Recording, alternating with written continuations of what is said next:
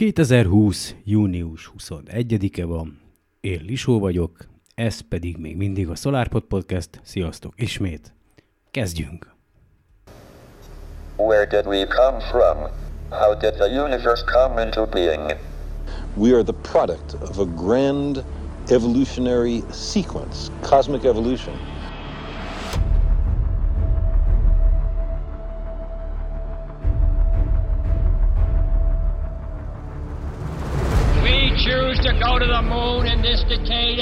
Other things, not because they are easy, but because they are hard. Ignition sequence start. Six, five, four, three, two, one, zero. All engine running. Liftoff. We have a liftoff. 32 minutes past the hour. Liftoff on Apollo 11. It's one small step for man. Clear. We got a roll program.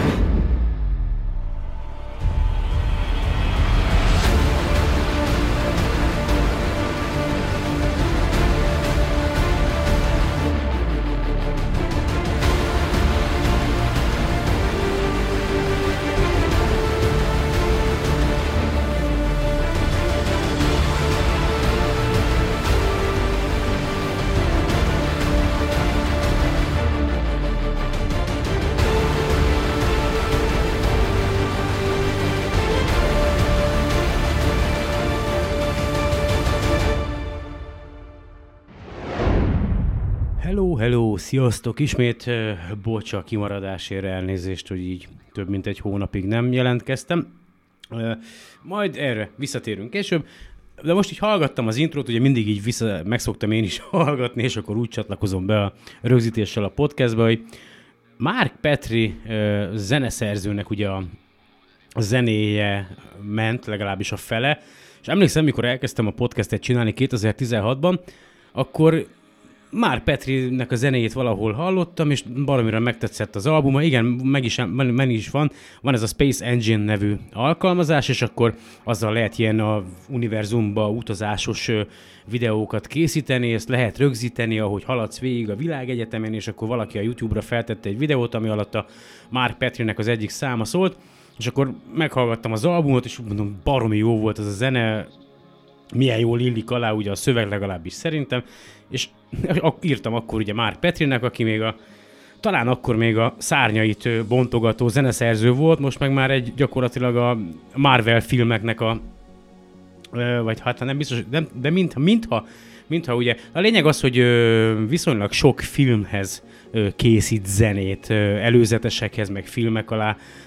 Hogyha rákerestek Mark Petrire, akkor elég sok helyen vannak így videók, ahol, ahol, ahol az ő zenéi vannak, de nem akarok hülyeséget mondani, de egyébként nagyon jó zene, szóval mindegy.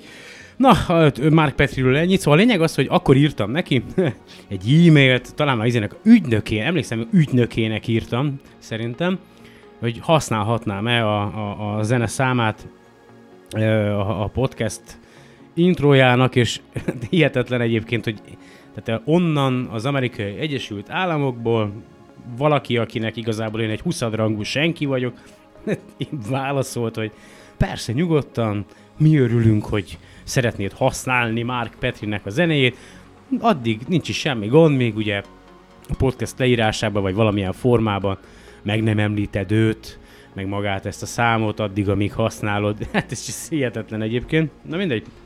Sok, sok zenével vagyok így, vagy hát van néhány zeneszám, amit mostanában nem szoktam a podcastbe berakni, de na jó, hagyjuk a té- téma lezárva. Na mindegy, csak így eszembe jutott. Aztán, hogy tudjátok, nyár van, nyár, hát mindegy. Szóval ez a, ezek a hónapok vannak, amikor nyárnak kéne lennie, és ilyenkor ugye a ház körüli munkák is megsokasodnak, már nem mintha amúgy nem lennének, csak bizonyos munkákat ebben az időszakban lehet elvégezni, és akkor hát egyrészt a munkahelyen is sok minden van, itthon is sok a meló, úgyhogy ezért csúszik a podcast készítés, minden rendben van, nincs semmi gond, csak sok a munka, ennyi. És nem is nagyon húzom tovább az időtöket, meg az idegeiteket, az én saját egyéni szociális, vagy szoc problémáimmal. Folytatnám mindenféle sallang nélkül az 1968-ban megjelent Élet más bolygókon című könyvnek az olvasását, és természetesen ö, egy olyan fejezethez értünk a könyvbe, amihez, bár nem tudtam róla, mert valójában elfelejtettem, hogy hol hagytam abba, pont kapcsolódik két viszonylag ö, friss ö, hír is, több is, de én csak kettőt emelnék ki ezek közül. És ö, most tartunk a könyv 107. oldalánál, és a következő fejezetnek a címe az az, hogy hány lakód bolygó lehet a tejútrendszerben. És ugye mindenről mi olvashatunk a könyvben az 1960-as évek végén ö, vélt állapotokról, ö, tudásunkról, úgyhogy nagyon érdekes a dolog. Na, azt mondja, hogy most megnézem, hogy kihe, kinek a nevéhez fűződik is a 107. oldalon ö, azt mondja, nyomozás a naprendszerben. Róka Gedeon ö, írta az előző fejezeteket is onnantól kezdve, hogy hány csillag van az égen, illetve még az önműködő felderítő eszközök az élet nyomainak kutatására fejezetig is, aztán Kulin György következik majd a 113. oldaltól. Na szóval, hoppá, a 107. oldal, mi az a két hír, ami kapcsolódik? Ugye ez az alfejezet azt a kérdést teszi fel, hogy hány lakott bolygó lehet a tejútrendszerben, és ehhez kapcsolódik egy cikk, amely hát június 6-án jelent meg a Qubit, Qubit nev, oldalon, ugye ez a 444.hu-nak a tudományos ismeretterjesztő aloldala, és Bodnár Zsolt írta ezt a cikket azzal kapcsolatban, hogy ugye elméletileg megtalálták a nap és a föld viszonyára legjobban emlékeztető csillag-bolygó párost. Engedjétek meg, hogy felolvassam. Az exobolygók, vagyis a naprendszeren kívüli bolygók keresése a 21. század Ö, mi van? Az egyik leggyorsabb... Nem jó. Szóval, az exobolygók, vagyis a naprendszeren kívüli bolygók keresése a 21. század egyik leggyorsabban fejlődő űrkutatási ágazata, köszönhetően az olyan űrtávcsöveknek, mint a NASA által üzemeltetett Kepler, ugye már nem működik, és a TESS, vagy az Európai űrügynökség ö, 2006 és 2013 között szolgált eszköze a korot. Az elmúlt évek több mint 4000 ilyen bolygó az elmúlt években több mint 4000 ilyen bolygót sikerült azonosítani, közülük is leginkább azokat kutatják a csillagászok, amelyek a Földhöz hasonló tulajdonsággal rendelkeznek. Ez nem feltétlenül van így szerintem, tehát mindenféle típusú és féle bolygót kutatnak a csillagászok. Nagy, én, én legalábbis az alapján, amit olvastam, cikkek alapján, tanulmányok alapján, ugyanolyan mértékben vagy legalábbis ami elénk kerül nyilvánosan, ugye abból én azt veszem, hogy nagyjából ugyanolyan mértékben kutatják a gázóriásoktól kezdve a mindenféle bolygókat, nem csak a, a földszerű vagy a földhöz hasonló bolygókat. A legtöbb exobolygó legalább négyszer nagyobb a Földnél, és leginkább a Neptunus gázóriáshoz hasonlít, valamint viszonylag közeli pályán kering a központi csillaga körül. Így is akadt közöttük néhány kisebb potenciális közetbolygó a csillagtól megfelelő távolságban ahhoz, hogy mérsékelt felszínű hőmérsékleten legyen, amely elengedhetetlen a földi élet alapvető összetevőjéhez, a folyékony felszíni víz jelenlétéhez. Ezek közé tartozik a nem túl fülbemászó névvel illetett KOI kötőjel 456.04 is, amely méretében valamivel kevesebb, kis, kevesebb, mint duplája a Földnek, 1,9 föld sugarú, egy naphoz hasonló csillag körül kering, és a két égitest közti távolság is hasonló, mint a nap és a föld között. Bár ehhez hasonló rendszereket már korábban is találtak, a Kepler 160 nevű csillag azzal is kitűnik, hogy látható fényt bocsát ki magából, míg az exobolygók központi csillagainak túlnyomó többsége csak infravörösben sugároz, ráadásul a napnál kisebb és halványabb is, vagyis a vörös törpék kategóriájába sorolható. Ó, egyébként a mi napunk azt hiszem sárga törpe. Na mindegy, egy új modell, két bolygó. A naprendszertől körülbelül 3000 fényévre található Kepler 160 csillag 1,1 napsugarú, vagyis mérete szinte megegyezik a napéval, és 5200 Celsius fokos a felszínű hőmérséklete, ami nem tér el sokkal a nap 5505 fokától. Bár a csillagot 2009 és 2013 között folyamatosan figyelte a Kepler űrtávcső, eddig annyit lehetett róla tudni, hogy két a Földinél jóval nagyobb exobolygó, a Kepler 160b, illetve a Kepler 160c kering körülötte. Ráadásul nagyon közeli pályán, így a bolygók felszíni hőmérséklete önmagában kizárná az élet lehetőségeit a jelenlegi tudományos ismeretek szerint. A Kepler 160c exobolygó keringési idejének változásai azonban arra sarkalták a kutatókat, hogy jobban megvizsgálják az adatokat és felvillantották egy harmadik bolygó létezésének lehetőségét az adott rendszerben. Egy új fizikai modell felállítása lehetőséget teremtett a bolygók fényességéből származó jelek és a zaj hatékonyabb különválasztására, ezzel a Földhöz hasonló méretű exobolygók is könnyebben kiszúrhatóvá váltak.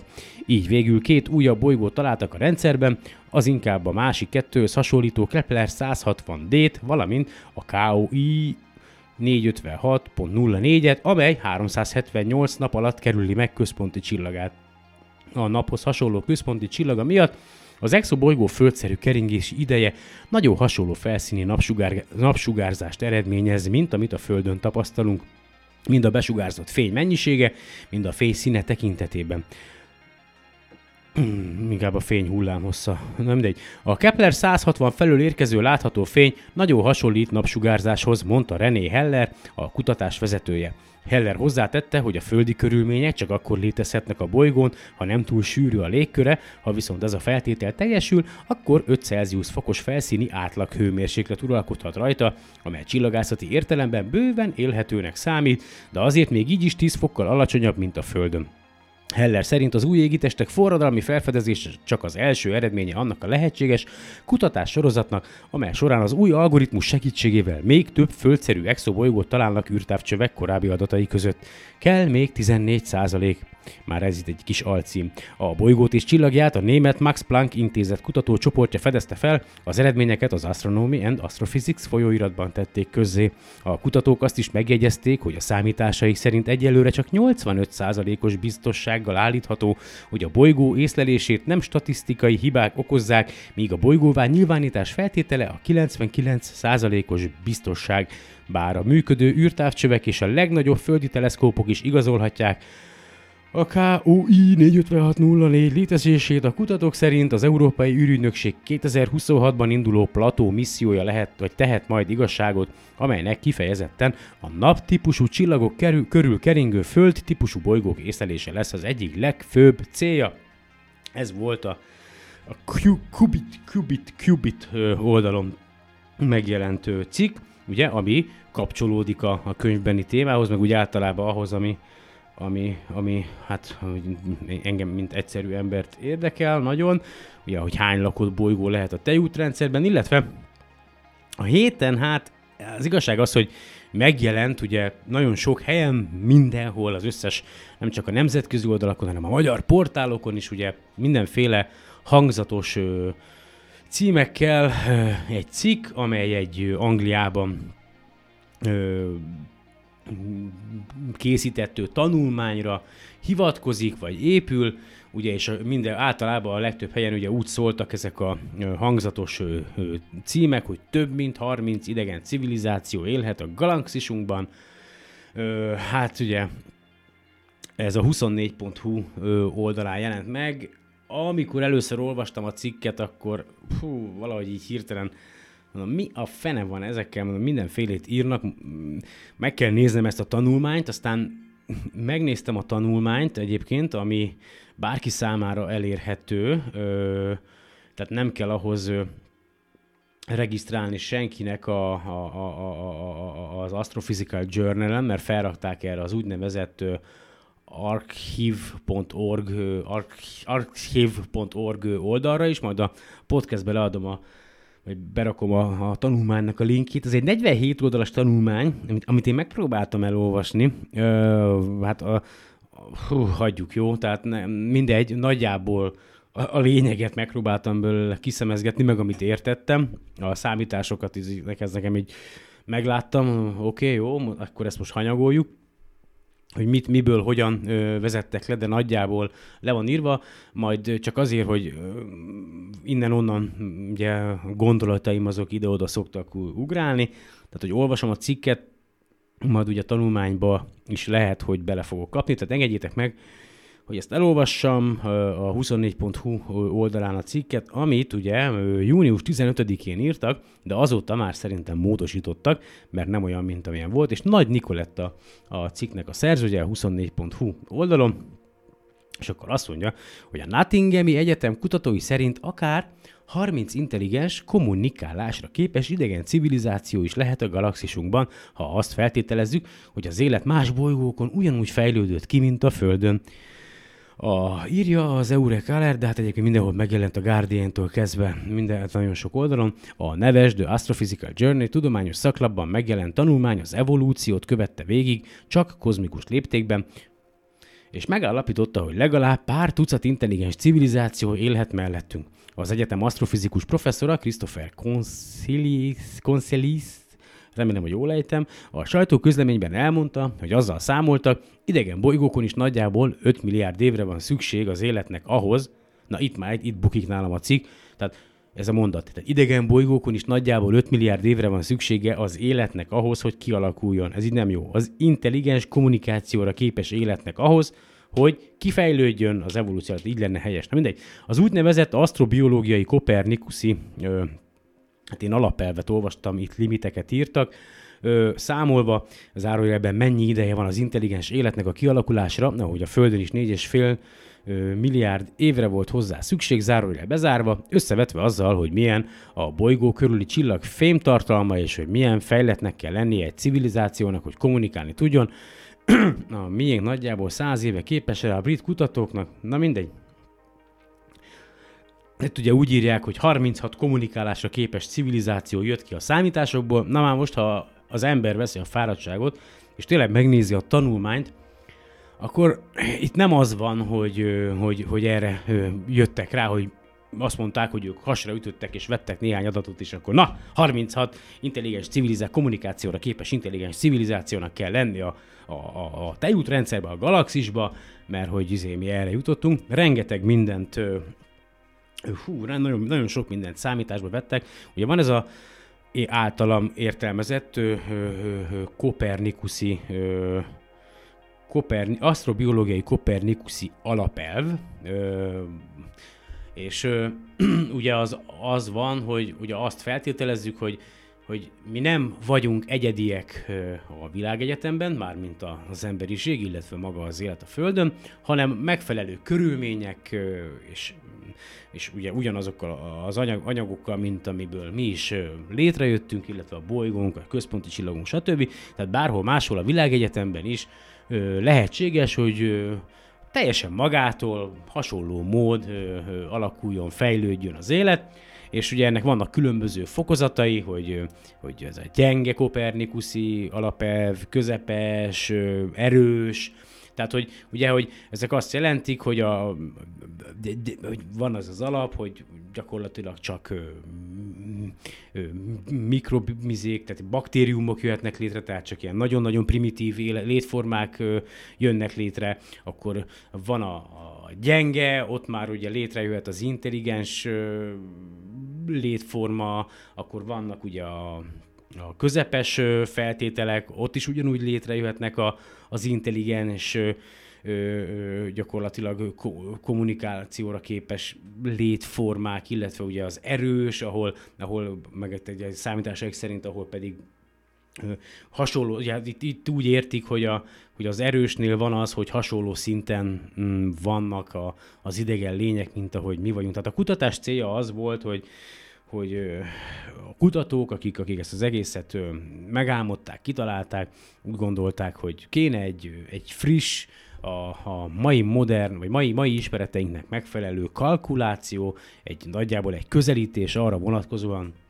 hogy hány intelligens, kommunikációra képes civilizáció létezhet itt a galaxisunkban, és ők azt vették alapul, hogy nekünk itt a Földön durván ők úgy számolnak, hogy 5 milliárd év, de azért leírják, hogy 4,56-ot vettek alapul, de azt ugye 5-re kerekítették, tehát hogy nagyjából Itt a Földön 5 milliárd évre volt szükség ahhoz, hogy, hogy mi emberek ugye egyrészt megjelenjünk és eljussunk arra a szintre, hogy képesek legyünk a világegyetemben különböző módon jeleket küldeni magunkról, illetve ugye az onnan érkező jeleket pedig ugye venni is tudjuk.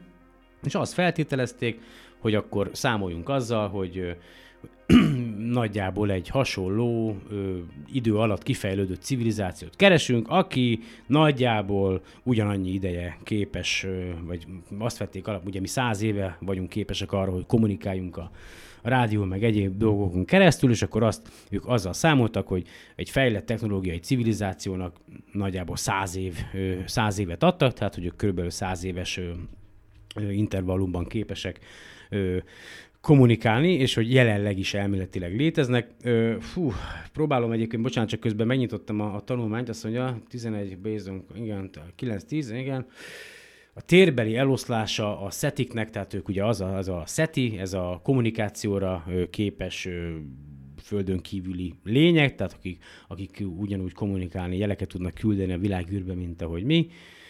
És akkor azt mondja, igen, igen, próbál, itt van előttem a táblázat, summary of, igen, a kulcs értékek, a bizonytalanságaikkal, és a térbeli eloszlását a, Set- a galaxison keresztül feltételezve azt, hogy minden kategóriában, amit modelleztek, az alap az, hogy száz évig képes fent maradni egy tipikus technológiai kommunikációra képes civilizáció, és akkor itt azt mondja, maximum distance, minimum number galaxy. Ó, gyerekek, na jó, szóval itt van egy summary, egy összesítés, ne haragudjatok, hogy ilyen összebiztosságban vagyok, de uh, tehát ők számításba vették azt, hogy egyrészt uh, hány csillag van a galaxisban, ők ugye így ilyen, úgy számoltak, ugye ők is azt írták a tanulmányukba, hogy hát megközelítőleg 100 és 400 milliárd között van a, a csillagoknak az eloszlása a, a tejútrendszerben, akkor megpróbálták meghatározni a,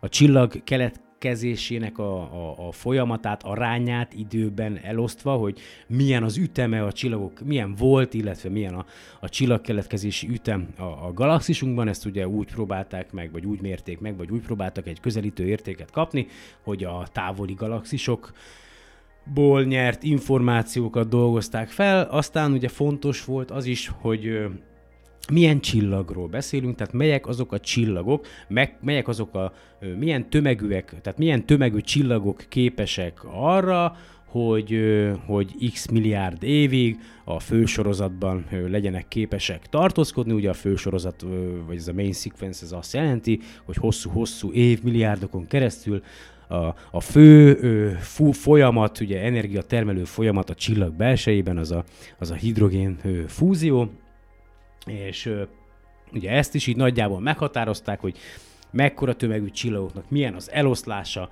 a, a galaxisunkban, akkor meg, meg, megnézték azt is, hogy milyen a fémesség eloszlása a galaxisunkban, tehát hogy mi, hány darab olyan csillag lehet, ahol ugye meghatároztak egy minimum és egy maximum fémességi értéket, ugye ez azt jelenti, hogy ugye mi, mi, a, mi ugye fémben gazdag ö, ö, rendszerben vagyunk, a bolygónk is fémekben gazdag, és ugye azt feltételezzük, hogy a hasonló élethez is az szükséges, hogy egy fémben gazdag rendszer legyen, ugye a, fia, a nagyon nagy, tehát hogy tehát a világegyetem is kezdetekor, vagy a, ugye nagyon-nagyon korai időkben, amikor még nem csak a hidrogén és a hélium, meg egy nagyon kevés lítium volt jelen a, a világegyetemben, akkor a, a csillagok körül, az első csillagok körül, meg még most is vannak biztos olyan csillagok, amelyek ö, hosszú életűek, de nem, tehát az, a, nem volt még körülöttük ö, bolygó, mert nem voltak jelen azok az anyagok, amelyekből összeállhattak volna az olyan bolygók, mint mondjuk a Merkur, a Vénusz, a, a Föld vagy a Mars, tehát a kőzetbolygók, a különböző anyagok még nem keletkeztek meg, ezek ugye ö, hosszú-hosszú milliárd éveken keresztül készültek a csillagok belsejében, illetve a csillagok halálakor, összeolvadásakor és a többi idők, az évmilliárdok folyamán, ezek aztán szanaszét lökődtek a térben, ö, aztán újra összesűrűsödtek a korai, a meglévő hidrogénfelhők, összekeveredtek ezekkel az anyagokkal, melyekből kialakultak a második generációs csillagok, ahol már bizonyos bizonyos mennyiségű fémek és egyéb anyagok is megtalálhatóak voltak, és ki, ugye kialakultak a bolygó, tehát vizsgálták azt, hogy hány ilyen rendszer van, milyen a, a fémeknek, a, ugye a, a többi anyagnak az eloszlás, ugye a, a, a csillagászok a hidrogénen és a héliumon kívül mindent fémeknek neveznek, tehát az összes anyagot, ami nem hidrogén és hélium, azt fémeknek nevezik, tehát hogy milyen ezeknek az anyagoknak az eloszlása a galaxisunkban, ezt vizsgálták, na már meg, megint nem lesz könyvolvasás, mert most megint ezt a tanulmányt próbálom meg Oh, na mindegy. És akkor ebb, ebből is kaptak egy értéket, hogy hány ilyen bolygó lehet. Aztán ugye ö, megnézték, hogy milyen típusú csillagok milyen arányban helyezkednek el ugye a, a galaxisunkban, és akkor a, a, az értékeikből azt kapták, hogy ugye a, a napunkhoz hasonló csillagok a, a tejútrendszerben az durván 1%-ot teszik ki a, a, a tejútrendszer csillagainak, tehát inkább a vörös törpékből van nagyon sok, amelyek ugye majdnem a 90% körüli értéket tesznek ki a, a galaxisunkba, és viszont ugye a vörös törpéknél meg az a baj, hogy elég viszonylag közel kell, hogy keringjenek hozzá a bolygók ahhoz, hogy ugye megfelelő energiát kapjanak ahhoz, hogy a, a víz folyékony halmazállapotban a felszínükön megmaradjon. És szóval ez egy összetett folyamat, de viszont ugye a vörös törpék azok az életük elején nagyon aktívak, ha túl közel kering ugye a bolygó a csillag körül, akkor uh, ez a gravitációs kötöttség lesz, mint ahogy, ahogy a hold kering körülöttünk, hogy, hogy a bolygó mindig ugyanazt az oldalát mutatja a csillag felé, tehát hogy ez egy bonyolult dolog, erről is írtak, ők ezt próbálták mellőzni a számítás, vagy hát egy későbbi tanulmányban fogják majd gondolom bevenni, és végül is ők úgy számoltak, hogy nagyjából a lényeget elmondjam, ugye amiről a cikk szól, az a, az erős koperni, asztrobiológiai kopernikus alapelv, amikor minden klappol, és ugye minden frankó, az eloszlást ugye úgy számolták, hogy a minimum száma az intelligens jele, kommunikációra képes lényeknek száma a galaxisunkban, vagy a tejútrendszerben az 36 plusz mínusz, tehát a plusz a 175, mínusz 32, tehát az elképzel, a számítások szerint lehet, hogy ö, ö, ö, tehát hogy lehet, hogy 200 van, de az is lehet, hogy csak 4, és akkor ugye ezeknek a térbeli eloszlása, amiről a cikkek szólnak, az olyan 17, tehát átlagosan 17 ezer fényév távolságra vannak egymástól jelenleg ezek a civilizációk, a plusz-minusz érték az a plusz 33.600 fényév, vagy mínusz 10 ezer fényév, tehát az is lehet, hogy 7 ezer fényév távolságon belül is van intelligens civilizáció, és a lehetősége annak, hogy mi mondjuk érzékeljük egy jelet, vagy ők érzékeljenek tőlünk egy jelet, az 3060 év plusz mínusz, ugye plusz az 3280, a mínusz az pedig 1000, mi van? Igen, mínusz 1370, tehát hogy még így is e, több mint 1000 vagy 1500 évig tart, még tudomást szereznek egymásról a civilizációk, de aztán különböző értékekkel végezték el ugye a számítást, a, a, amit kifelejtettem, mert tényleg amit kifelejtettem, az az, hogy az első és legfontosabb lépés, amit a kutatók végeztek, hogy a Drake egyenletet módosították, a Drake formulát módosították. Ugye a Drake formula vagy Drake egyenlet, azt dr. Frank Drake alkotta meg 1960-ban. Az egyenlet megadja egy adott csillagközi térészben lévő, egymással kommunikálni képes civilizációk számát. Na, és ezen módosítottak a, a kutatók a jelenlegi ismereteink szerint úgy, hogy kivettek bizonyos ért, ö, összetevőket, és behelyeztek másokat, és akkor amikor ugye nézték a fémességet, a, bo- a csillagoknak a szétterülését, a, a csillagok korát, a csillagok tömegét, stb. stb., akkor különböző értékeket kaptak, és akkor ezekbe, ezekbe az, egy, az egyenletbe a különböző értékeket behelyettesítették a különböző ö, asztrobiológiai kopernikuszi alapelvek alapján, és azért vannak ö, ö, olyan eredmények is, hogyha azt nézzük, tehát primitív létforma a galaxisunkban a számítások szerint a legoptimálisabb ö, számolások szerint 4,63 azt mondja, szor 10 a tizediken ö, darab lehet. A 10 a tizediken az mennyi gyerekek? Az milliárd, akkor az mennyi? Az, az akkor 100 milliárd? Tehát akkor 400 milliárd, ó, oh, 460 milliárd, azt na mindegy. Plusz-minusz, ugye 11, ö, mínusz 4,02, tehát, ö, a, tehát a, a jelenlegi ismereteink szerint, és hogyha mindent az legoptimálisabb esetben nézünk, akkor a primitív létformák gyakorlatilag bármelyik olyan bolygón jelen lehetnek, ahol megfelelő a fémesség, illetve megfelelő zónában kering maga a bolygó a központi csillaga körül.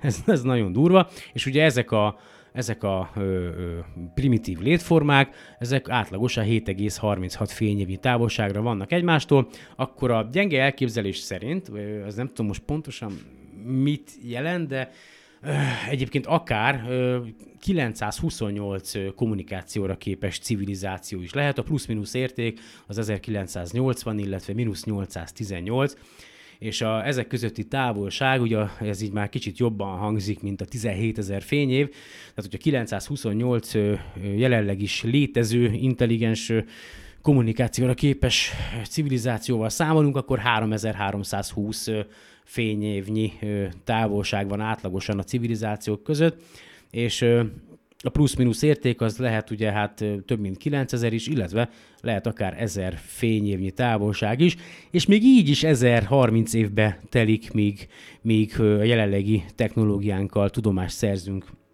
vagy szerezhetnénk ugye egymásról, tehát elég sokáig kéne élnünk ahhoz, egyrészt nekik is, meg nekünk is, hogy, hogy kétoldalú kommunikációt létesíthessünk. Belinkelem nektek a, a tanulmánynak a, a, a leírását. A fejemben sokkal jobban összeállt a dolog, mint ahogy én ezt most elmondtam nektek. Ha tudtok angolul, érdemes elolvasni magát a tanulmányt, bárki ingyen letöltheti egyébként. Belinkelem majd ezt a 24.hu cikket, ami nekem, én nem tudom, tehát hogy biztos én vagyok a hülye, mindegy, most már eltett megint fél óra, de most már ez van. Biztos én vagyok a, a hülye, de én ezt nem, nem értem ezt a, ezt a fajta ö, mentalitást, meg a, meg a világot, amiben élünk, hogy, hogy csak az a fontos, hogy minél hangzatosabb legyen egy cím, minél gyorsabban, minél jobban, a minél a lehető legjobban, hogy azonnal jelenjen meg a, a cikk, minél többen kattintsanak rá, minél többen, mert ezután van a bevétel, a pénz, a anyám kínja, a reklámok után, a tököm ki van ezzel az egész rendszerrel, legalábbis ez, ezen a szinten. Na mindegy, folytatom a könyvet, gyerekek. Csak iszom egy kortyot. Tehát, hány lakott bolygó lehet a tejútrendszerben? Nézzük az 1968-as elképzelést, ugye? Pontos számadatokkal nem lehet erre a kérdésre válaszolni. A tejútrendszer csillagait is lehetetlen egyenként megszámolni. 100 milliárdra becsülik csillagainak számát, de éppen úgy lehet 150 vagy 200 milliárd is. A bolygók számára még inkább csak tájékoztató jellegű becsléseket tehetünk, de tulajdonképpen nincs is másra szükségünk. Valamilyen számadat is csak abból a szempontból érdekelne bennünket, hogy az kevés vagy sok bolygót jelente. Ezt pedig a beslések is elárulják. Valaki talán feleslegesnek találja az erre... Ah, igen, ez, ez jó. Igen, ezt egyszer kimásoltam magamnak. Tehát valaki talán feleslegesnek találja az erre vonatkozó további fejtegetéseket, hiszen már egyszer megállapítottuk, hogy a tejútrendszerben rengeteg bolygó lehet. Ez igaz, de most nem általában a bolygók, hanem a lakott bolygók után nyomozunk. Ez pedig két különböző dolog. Élet csak bolygókon lehet, de nem akármilyen bolygón, annál is inkább, mert mi magasabb rendű életre, értelmes lényekre, távoli civilizációkra gondolunk. Amikor kizártuk az életre alkalmas égitestek közül a csillagokat, ezt azért tettük, mert az élet csak bizonyos hőmérsékleti határok között lehetséges, elsősorban tehát megfelelő hőmérsékletnek kell uralkodnia egy bolygón, hogy ott életről beszélhessünk. Az élet fejlődése pedig csak akkor vezethet el értelmes lényekig, ha ez a megfelelő hőmérséklet nagyon hosszú ideig fennáll. A Földön, mint láttuk, körülbelül 3 milliárd évig tartott, amíg a biológiai fejlődés a legkezdetlegesebb élő lényektől eljutott az emberig. A legvalószínűbb felvetés, vagy feltevés, hogy az élet magasabb rendű formáinak kifejlődéséhez a világegyetem más részén is több milliárd év szükséges. Lakott bolygók tehát csak olyan csillag körül létezhetnek, melyek környezetüket több milliárd éven át egyenletesen fűtik, és a csillag sugárzása sem több, mint, sem kevesebb, mint ami az élet számára megfelelő.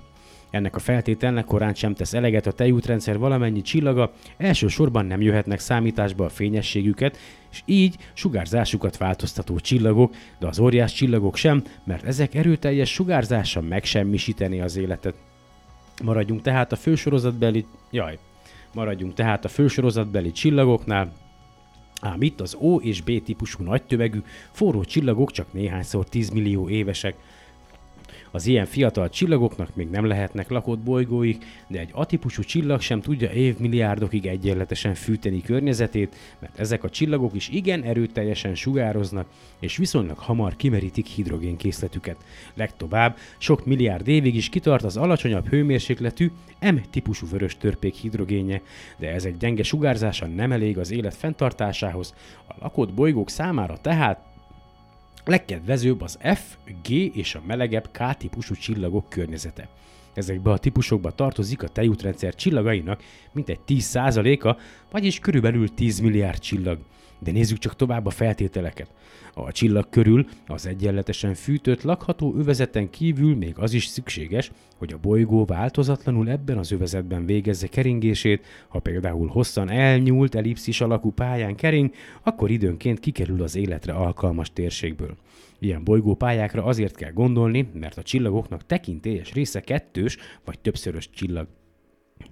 A kettős csillagok esetében pedig az egyik csillag bolygóját a másik csillag olyan erősen zavarhatja, hogy a bolygó pályája lényegesen eltér a körtől, a bolygó és a csillag távolsága így nagy mértékben változik, és az ezzel járó hirtelen hőmérséklet változások kizárják az élet lehetőségét. Ha ezeket a korlátozásokat is figyelembe vesszük, még akkor is 3-4 milliárd olyan csillag lehet a tejútrendszerben, amelyeknek környezetében lakott bolygók, bolygók lehetnek. Becsüljünk inkább óvatosabban, és tételezzük fel, hogy a számításba vehető 3 milliárd csillag felének van bolygója, és csak egy bolygója van. A feltételezhető bolygók száma így másfél milliárdra csökken. De még mindig szűkítenünk kell a kört. Ha van is a csillagnak bolygója, ezen a bolygón csak akkor fejlődhet ki magasabb rendű élet, ha sem túlságosan közel, sem túlságosan messze nem kering a csillagtól, hiszen a naprendszer esetében is láttuk, hogy a nap környezetében az életre alkalmas övezet csak a Vénusztól a Marsig terjed. Ha most éppen az életre alkalmas övezetben kering egy bolygó, akkor még a bolygó tömegétől is függ az élet lehetősége. Az életnek ugyanis feltétele még az is, hogy a bolygónak légköre legyen, ami lehetővé teszi az élőlények anyagcseréjét. A kisebb tömegű égitestek azonban nem tudják megkötni maguk körül a gyorsan mozgó gázmolekulákat. Nem véletlen, hogy a Földénél 81-szer kisebb tömegű holdnak nincs légköre. Említettük már, hogy kisebb tömegű égitestnek csak akkor lehet légköre, ha a hőmérséklete alacsony, következésképpen a gázmolekulák sebessége alatta marad a szökési sebességnek. Az alacsony hőmérséklet viszont nem kedvező az élet számára. Az életet hordozó bolygóknak tehát akkora tömegűnek kell lennie, mint a Mars bolygóé, ami körülbelül tizednyi földtömegnek felel meg. Folytassuk az óvatos, inkább borulátó, mint elhamarkodott becslést, és tételezzük fel, hogy az előbb említett másfél milliárd bolygó közül csak minden ezredik bolygó elégíti ki azt a két feltételt, hogy egyrészt az életre alkalmas övezetben kering, másrészt tömege is elég nagy, így végül másfél millióhoz jutunk. Ha tehát figyelembe vesszük figyelembe veszünk minden kizáró körülményt, és nem vagyunk túlzottan derülátók, akkor is arra a következtetésre jutunk, hogy a tejútrendszerben milliónyi civilizáció kialakulásának van meg a feltétele. Ez a szám inkább sok, mint kevés, nagyon sok és lelkesítő abból a szempontból, hogy a Földön kívül még millió bolygón élhetnek értelmes lények a mi csillagrendszerünkben, a tejútrendszerben is, hát még a sok milliárd más galaxisban. De nem oly kedvező ez a kép, ha a tejútrendszer óriási méreteit figyelembe vesszük. Ha egyenletesen oszolna el a millió lakott bolygó a tejútrendszerben, átlagos távolságuk mintegy 400 fényév lenne. Még arra is tekintettel kell lennünk, hogy a csillagok különböző korúak. Milliárd évek óta folyamatosan tart a tejútrendszerben a csillagok és bolygók kialakulása, hogy éppen most a Földdel egy időben, és mondjuk tőlünk ezer fényév távolságra hány lakott bolygó létezik, erre már becsléseket sem tehetünk, legfeljebb remélhetjük, hogy tudásunk gyarapodásával ennek megítélésére is kedvezőbb kilátások nyílnak, ami meg is történt egy héttel ezelőtt, vagy másfél héttel ezelőtt. Ezt már csak én tettem hozzá. Önműködő felderítő eszközök az élet nyomainak kutatására. Kétségtelen, hogy a legjelentősebb és legizgalmasabb felfedezés az űrkutatásban az lenne, ha meglelnénk az életnek valamilyen földön kívüli formáját. Ezért jelentékeny előfeszítést tesznek a Szovjetunióban és az Egyesült Államokban is, de kisebb mértékben a világ más országaiban is annak érdekében, hogy valamilyen eszközzel felderítsék az életet más bolygókon. A földön kívüli élet felderítése különösen nehéz feladat, és szükségszerűen megkívánja a legkülönbözőbb tudományos szakemberek együttműködését. A kutatásnak az exobiológiában, a földön kívüli élettanban jelenleg két fő iránya van. Az egyik a meteoritok egyik különleges osztályának, a széntartalmú meteoritoknak a kutatásával foglalkozik, hogy meghatározza, tartalmaznak-e ezek más égitestről származó, tehát nem földi eredetű biológiai maradványokat vagy sem. Ezek a vizsgálatok egyelőre eredménytelenek, az exobiológiai kutatások másik és jelentősebb része megkísérli az élet felderítését a naprendszer más bolygóin. Ennek három útja lehetséges. Első, a hagyományos csillagászati módszerek alkalmazásával annak megállapítása, hogy valamely bolygó fizikai és kémiai tulajdonságai alkalmasak-e vagy sem földi típusú és biokémiai szervezetek létezése számára. Második, Más bolygók felszínéről a Földre juttatott minták kémiai és mikrobiológiai vizsgálata. Az ilyen minták a Földre juttathatók vagy önműködő gyűjtőeszközökkel, melyek a bolygókra leszállnak, és azután visszatérnek a Földre, vagy pedig egy űrhajóssal, aki azután elhozza azokat az űrhajójában. Zárójeles megjegyzés ugye tőlem, hogy erre remélhetőleg talán még ebben az évtizedben sor fog kerülni. Ó, hát reméljük, hogy hmm, talán talán, na, hát nem lehet, hogy a következő évtizedben, hogy, hogy elméletileg visszajön majd a Marsról minta ide a Földre egy lezárt kapszulában, és nem is egy minta, hanem több minta, ugye a, olyan állapotban, ahogy a Marson volt, aztán, mert egyébként a Földre már hullottak a Marsról érkező meteoritok, csak hát ugye onnantól kezdve, hogy belép a légkörbe, már elszennyeződött az anyag a földdel, és akár mit is kapnak egyébként a kutatók, mármint vizsgálati eredményt, arra nem mondják, hogy az hiteles, mert hát az nem onnan van, kérem szépen.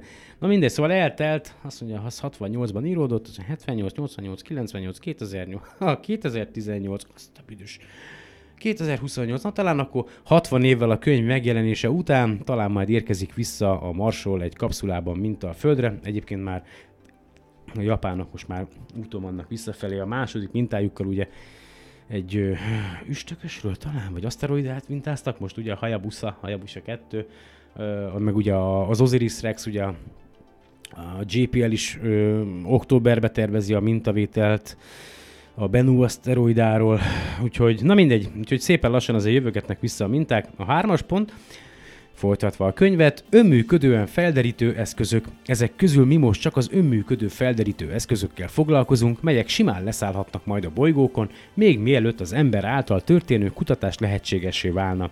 Bár ezeknek az eszközöknek még csak kísérleti modelljeik, illetve terveik készültek el, mégis érdemes szólni róluk, mert mai technikai eszközökkel megvalósíthatók és a kutatás mai helyzetét szemléltetik. Az eszközök legtöbb ilyenek az a célja, hogy valamiféle speciális élet élet megnyilvánulás után kutasson, például a Mars felszínén, és az eredményt rádión közölje a földi megfigyelőállomással. A készülékeket tehát úgy kell megtervezni, hogy csak az élő szervezeteket érzékeljék, és ne jelezzenek olyan folyamatokat, melyek az élettelen dolgoknál is megtalálhatók. Nehéz probléma ez, mert a készülékek csak akkor jeleznek, ha élet van körülöttük. Ha nincs élet, semmit sem jeleznek. A jelzés hiánya azonban műszer hibából is következhet. A következő műszerek még nem készültek el, csak a terveik vannak meg, vagy csak kezdetleges kísérleti modelljüket készítették el. Az egyik ilyen eszköz az úgynevezett Wolf csapda, mint a legtöbb életet jelző berendezés, ez a műszer is mikroorganizmusokat, zárójelben baktériumokat, gombákat, stb. zárójel bezárva észleli.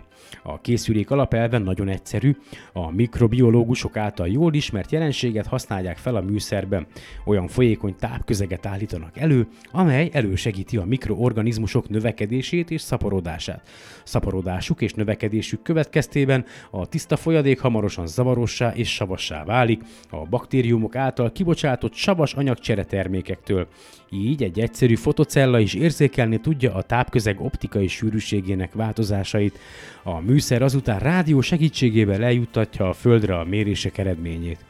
Jól lehet, a készülék alapelve egyszerű, működtetése több nehézségbe is ütközhet, így például lényeges, hogy levegő jusson a tápközegbe, mert az feltétele a növekedésnek vagy szaporodásnak. De ha a mars légköre tele van olyan porral, mely akkora szemcségből áll, mint a mikroorganizmusok, akkor a por nem távolítható el a szűrőkkel, vagy el szűrőkkel, és fokozni fogja a folyékony közeg zavarosságát. Ezen kívül az is lehetséges, hogy valamilyen kémiai folyamatot idéz elő a Mars légkörének valamelyik alkotóeleme a tápközegben, és ez savasodást idézhet elő. Ezek az akadályok részben leküzdhetőek, leküzdhetők volnának, az azonban látható, hogy ez a készülék csalóka módon egyszerű. Nagyon nehéz dolog lenne a Marson lévő Wolf csapdából érkező bármilyen rádiójelzés értelmezése, és bizonytalanná tenni a következtetést az élet létezésére. A viking szondákon nem ilyen nem ilyen módon vizsgálták a marsi mindá- mintákat. Na jó, majd utána kell ennek nézni. Nézzetek utána, aztán szóljatok.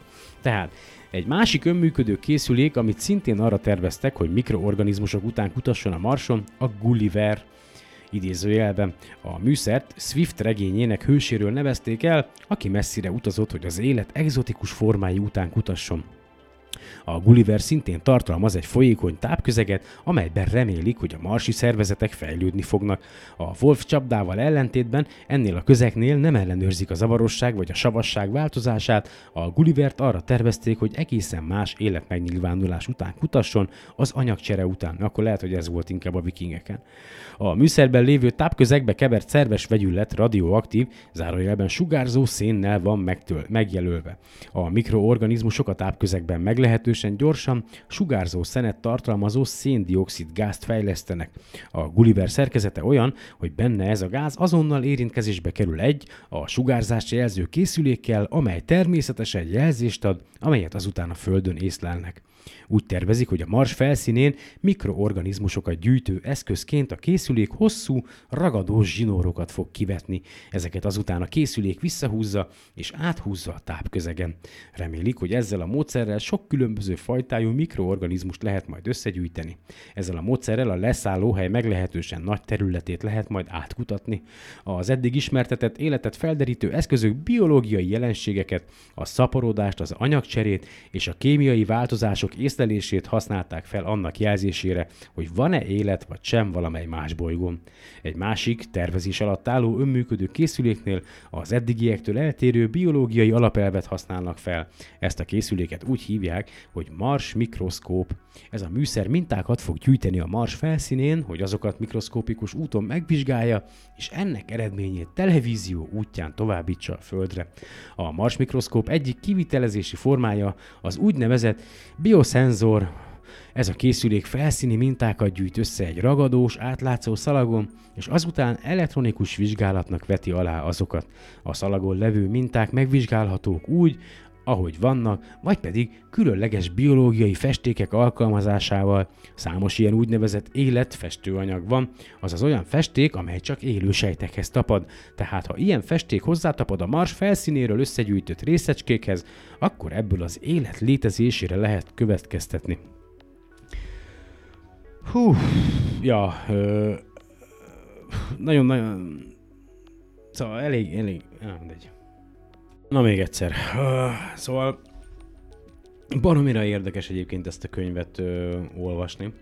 Abból a szempontból, hogy ugye 1968-ban jelent meg, és hogy a, ez a nagy ö, ugye, ö, hidegháború, meg a, az űrverseny korszakában ö, történt, és hogy, hogy ugye mi abban az időben ugye viszonylag el voltunk zárva a, a nyugati hírek elől, és ugye leginkább ugye a keleti blogból kaptuk a, az információt, és úgy, a, ahogy éppen azt uh, tálalni szerették volna nekünk, tehát igaz, és tehát, hogy, hogy és mégis, mégis ebben a könyvben is ugye, azért már szabadabb volt, ugye 68-ban azért már nem, nem éltem akkor, de biztos, hogy azért Hát, ja, biztos egy kicsivel azért könnyebb volt. Könnyebb? Szülyeség. Inkább ne, könnyebben jutott az ember információhoz, mint mondjuk 56-ban vagy előtte. Nem éltem abban a korban, nem tudom milyen lehetett.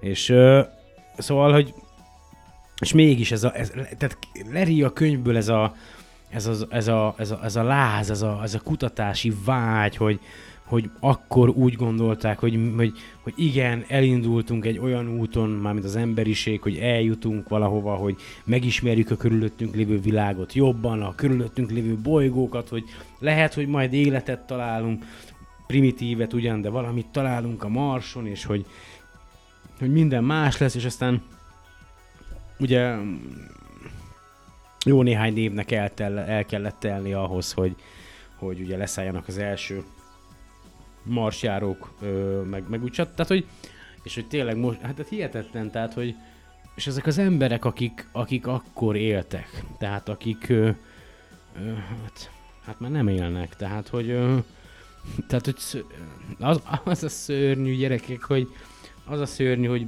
én is itt most csinálom ezt a podcastet, meg az egészet, és mindenkinek megvan a maga problémája, a világ más térségein, meg még úgy amúgy megvannak a problémák, és hogy, hogy itt vannak ezek az emberek, voltak ezek az emberek, akik akik abban az időben éltek, alkottak, gondolkodtak, publikáltak, megalapozták ugye a magyar amatőr csillagászatot gyakorlatilag, elindították, tehát, hogy, és, és már nincsenek köztünk, és, és aztán és aztán mi van most? Gyakorlatilag ugyanaz, mint, mint, mint volt a, abban az időben, hogy fogd be a szád, ne legyen véleményed, legalábbis bizonyos dolgokról, csináld ezt a maraságot, ami, ami, ami a csillagászkodás, ezt mi úgysem értünk, nem mondjál semmiről se véleményt, és akkor talán, talán kapsz egy kis pénzt, akkor talán, talán megépül esetleg egy, egy csillagda valahol. Ö, szóval, hogy, hogy ö, szörnyű egyébként, hogy az urambátyám része a dolgoknak egyáltalán nem változott, pedig eltelt azóta 60 év, semmi, érted? Ugyanaz van még mindig, gyerekek, sőt, talán még, még rosszabb, tényleg. Tehát, hogyha nagy, de komolyan, tehát, áh, na mindegy, ez egy másik téma, én, én nem tudom, hogy máshol, más bolygókon, ugye bizonyos, bizonyos törvények, sőt, min- minden törvény szinte ugyanaz, de hát, hogy tehát, egy más bolygón egy másik intelligens lény, hogy ugyanilyen legyen, hát biztos. Fele se tudja. De, tehát, hogy hasonlónak kell lennie, mint, mint mi, hogyha ugyanazokból a... Ja igen, ez még egy másik dolog, hogy a, valahol is olvastam, hú, valahol olvastam, hogy ugye, vagy lehet, hogy ebbe a tanulmányban volt majd, ha megnézitek, abba, ha van türelmetek, meg időtök elolvasni, hogy, hogy ugye azt feltételezi, hogy, hogy nagyjából mindenhol a, a világegyetemben, mivel ugyanazok az anyagok vannak jelen, ö, hasonló módon ö, alakult ki az élet. Aztán, ö, ja, tehát, hogy hasonló a felépítése, tehát, hogy valójában, hogyha találkoznánk idegen lényekkel, akkor nem lennénk annyira meglepve, meglepődve, mert nem lenne túl nagy a különbség gyakorlatilag a két intelligens faj közt. Hát leszámítva a nyelvet, meg bizonyos dolgokat, meg nem mondjuk a kin, de hogy, de hogy nagyjából ugyanazok az anyagok építenének fel minket, és ez is egy érdekes dolog. Hát nem tudom, szerintem befejezem ezt, mert igazából a következő fejezet az az lesz, amit Kulin György írt, hogy kozmikus beszélgetés, és arról szól, hogy hogyan tudnánk jelezni, illetve a kapcsolatot felvenni az idegen létformákkal. Ígérem, legalábbis remélem, hogy most nem egy hónap ö, múlva ö, jelentkezem. El kell olvasnom nekem is ezt a fejezetet, mert vannak benne különböző kozmikus érintkezési nyelvek, és a mindenféle meg kell nekem, el kell olvasnom ú, azért, hogy normálisan tudjam majd nektek átadni ezt az egészet. Tényleg ne haragudjatok, hogy így eltűntem, remélem, hogy azért a mai podcastben is hozzájutottatok némi hasznos információhoz. Köszönöm, hogy itt vagytok, köszönöm, hogy rendszeresen hallgatjátok a podcastet. Ez így eltelt négy év, és hát ez már biztos számomra, hogy nem a podcast készítésből fogok megélni. Oh, na jó van. Ennyi volt már a gyerekek. Ígérem, ahogy tudok, jövök. és tényleg rengeteg a tennivaló. Maradjatok egészségesek, meg boldogok, remélem, hogy mindannyian jól vagytok, ez maradjon is így a továbbiakban is, aztán remélem majd az utánunk lévő néhány generáció már nem ilyen urambátyám fos országba fog élni, megidézőjelve. De tényleg, szóval ez, ez, ez, ez, ez, számomra egyébként felfoghatatlan, tehát ez nagyon nehéz. Tehát, hogy amú, amúgy demokrácia van, meg amúgy, amúgy, amúgy véleményszabadság van, de hát me, megmutatod a véleményet, csak nem kapsz semmit. Tehát igazából hagyjuk. Tehát alapvetően, alapvetően, ja, de, de mindegy. Na jó van, sziasztok, minél hamarabb találkozunk, remélem. További kellemeset mindannyiótoknak. Ciao, ciao.